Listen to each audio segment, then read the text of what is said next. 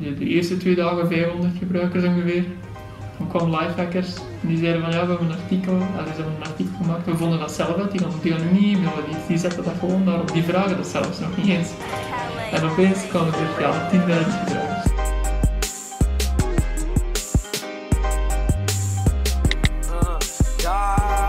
In de eerste bachelor, eh, tweede bachelor, dan, ja, dat, is, dat, is- ja, dat gaat te vlot. eh.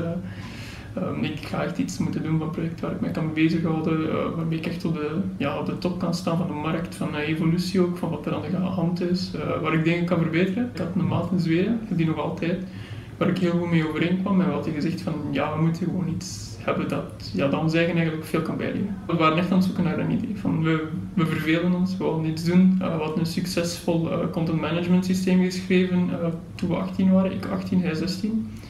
Eh, we hebben dat dan uiteindelijk verkocht omdat we zeiden, ja, we gaan iets nieuws proberen, we gaan ja, gewoon nieuwe skills ontwikkelen, we zijn toch nog jong. En dan zijn we eigenlijk beginnen zoeken achter ideeën. Dus dan hebben we gewoon eh, ja, een Google Docs document opgezet. We hebben er alle keywords in geschreven die willen we doen. Dus real-time kwam daarin, big data kwam daarin en social media kwam daar ook in. Waarom social media? Ja, we vonden ook van, ja, het is veel te rap aan het gaan. We hebben Twitter, YouTube dat erbij komt, Facebook en er komen er altijd nog bij. Er er blijft gewoon bij komen. Op die, die moment was dat echt wel, van dat bleef erbij komen, konden ze niet meer verhandelen. En dan hebben we gezegd van oké, met die woorden proberen we iets te starten. En dan hebben we gezien van oké, okay, Hootsuite doet zoiets richting de business-to-business markt. Kunnen we er eigenlijk voor zorgen dat we zoiets doen, maar voor consumenten. Met als main eh, feature eigenlijk dat we tijd gaan besparen voor die consumenten. Zodat ze gemakkelijk overzicht hebben, het moet gebruiksvriendelijk zijn. En in enkele kliks moeten ze iets kunnen doen op die sociale media. Gelijk welke sociale media op één platform. En dan ben ik een Feedint gestart. Ehm, we hebben dan gezegd van ja, we gaan een VP bouwen. En daar hebben we dan gezegd van welke features moeten daarin zitten. We gekomen dat er vooral feeds moeten in zitten, dus dat we accounts moeten connecteren, zoals Facebook, Twitter enzovoort. En mensen moeten die kunnen zien op één platform.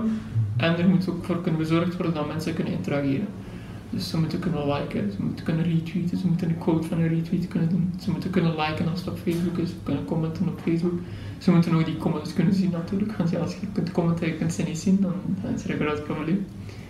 En dat is eigenlijk hoe we, ja, hoe Feedint zijn beginnen bouwen. Ja, de, de eerste twee dagen 500 gebruikers ongeveer. Dan kwam Lifehackers die zeiden van ja, we hebben een artikel, allee, ze hebben een artikel gemaakt, we vonden dat zelf uit, die gaan, die nu niet e-mailen, die, die zetten dat gewoon daarop, die vragen dat zelfs nog niet eens. En opeens kwamen er ja, 10.000 gebruikers. Die technologie kon ongeveer 100 tegelijkertijd eh, gebruikers aan.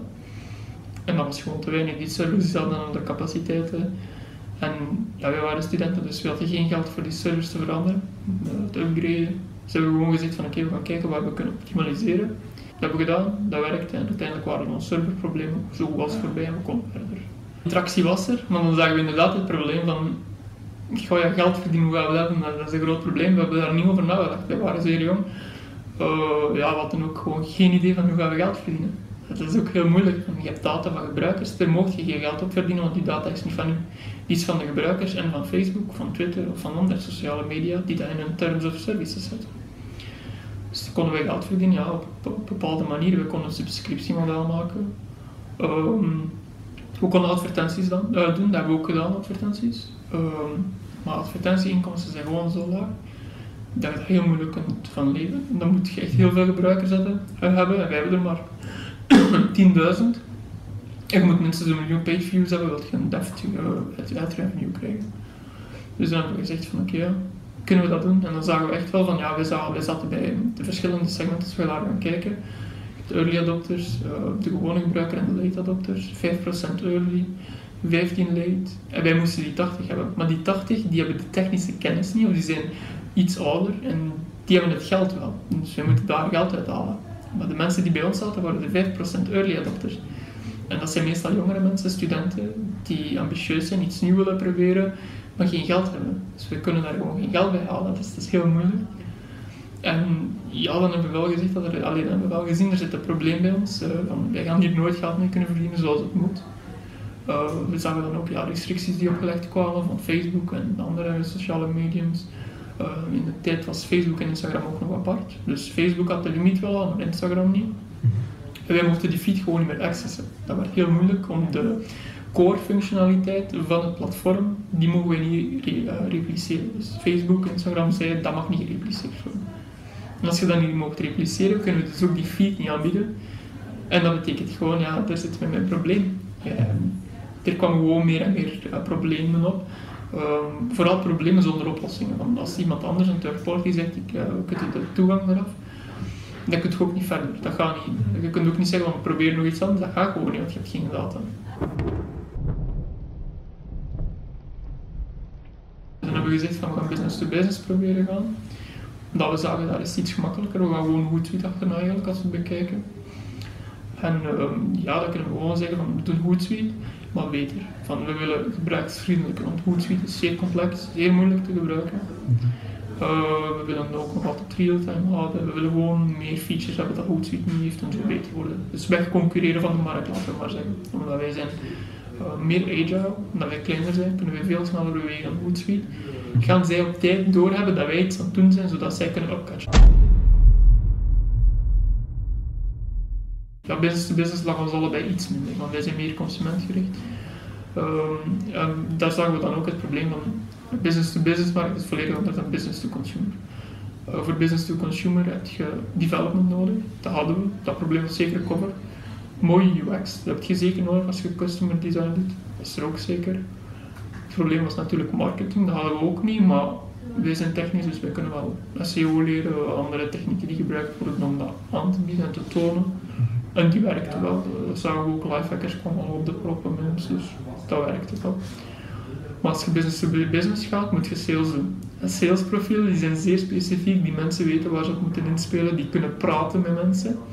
En die hebben gewoon de overtuigingskracht om mensen aan te trekken tot je platform. En dat hadden we niet. Die, die skill misten we.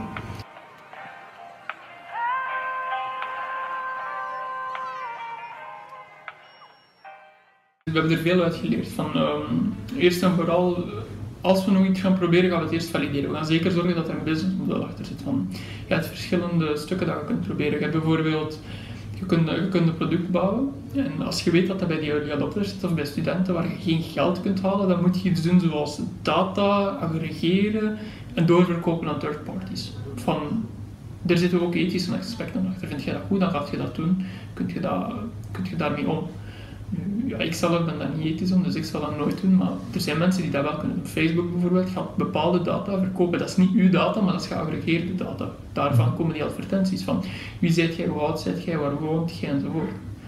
Dat gebied van die advertenties, dus dat is een markt dat we konden doen.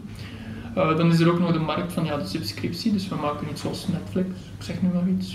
Dat is subscriptie-based, dat is bij de grote groep van gebruikers, die hebben daar geld voor, die willen daar geld in stoppen. Dus um, dat zijn al twee modellen die je kunt doen. Een derde model is dan ook nog business to business. Gewoon business to business, daar zit zeker geld. Dat is een bedrijf in geld, dat is niet van iemand anders, dus die gaan dat veel rapper afgeven. Dat zijn drie modellen dat je kunt doen. Ja, kies daar één van waar je goed bij voelt. Ga niet naar een model dat je niet leuk vindt, want je gaat daar toch mee stoppen. Dan de tweede tip, als je uiteindelijk gaat voor een business-to-consumer product, uh, bij de andere producten geldt dat ook, gaat je moeten vertrouwen op gevoel en op ervaring. Van ervaring ja, zo, over wat je al gedaan hebt, maar ook wat je geleerd hebt. Van, je hebt bijvoorbeeld aan een start-up gehad, of je hebt bijvoorbeeld lessen gehad in school, past dat allemaal toe op die 50% van je ervaring. En ga dan kijken van een product dat je op de markt brengt, gaat dat succes hebben, gaat ermee naar de klant. Ga gaan vragen van, met mooi design, niet gewoon een wireframe gemaakt, gewoon een mooi design dat gewoon in elkaar zit, dat aantrekkelijk is en dat mensen zeggen van, oké, dat wil ik gebruiken. Gaat dan naar die klant vraagt, zou jij dat gebruiken? Dat is de eerste vraag die je stelt. Als die mens zegt ja, ik wil dat gebruiken, kun je verder gaan? Nee, dan, doet het er al niet meer toe. Meer feedback heb je niet nodig van die mensen. Misschien nog waarom zou dat niet gebruiken, dat je het kunt veranderen. Dat is wel heel interessant. En als die ja zegt, zeg gewoon, oké, zou je daarvoor betalen?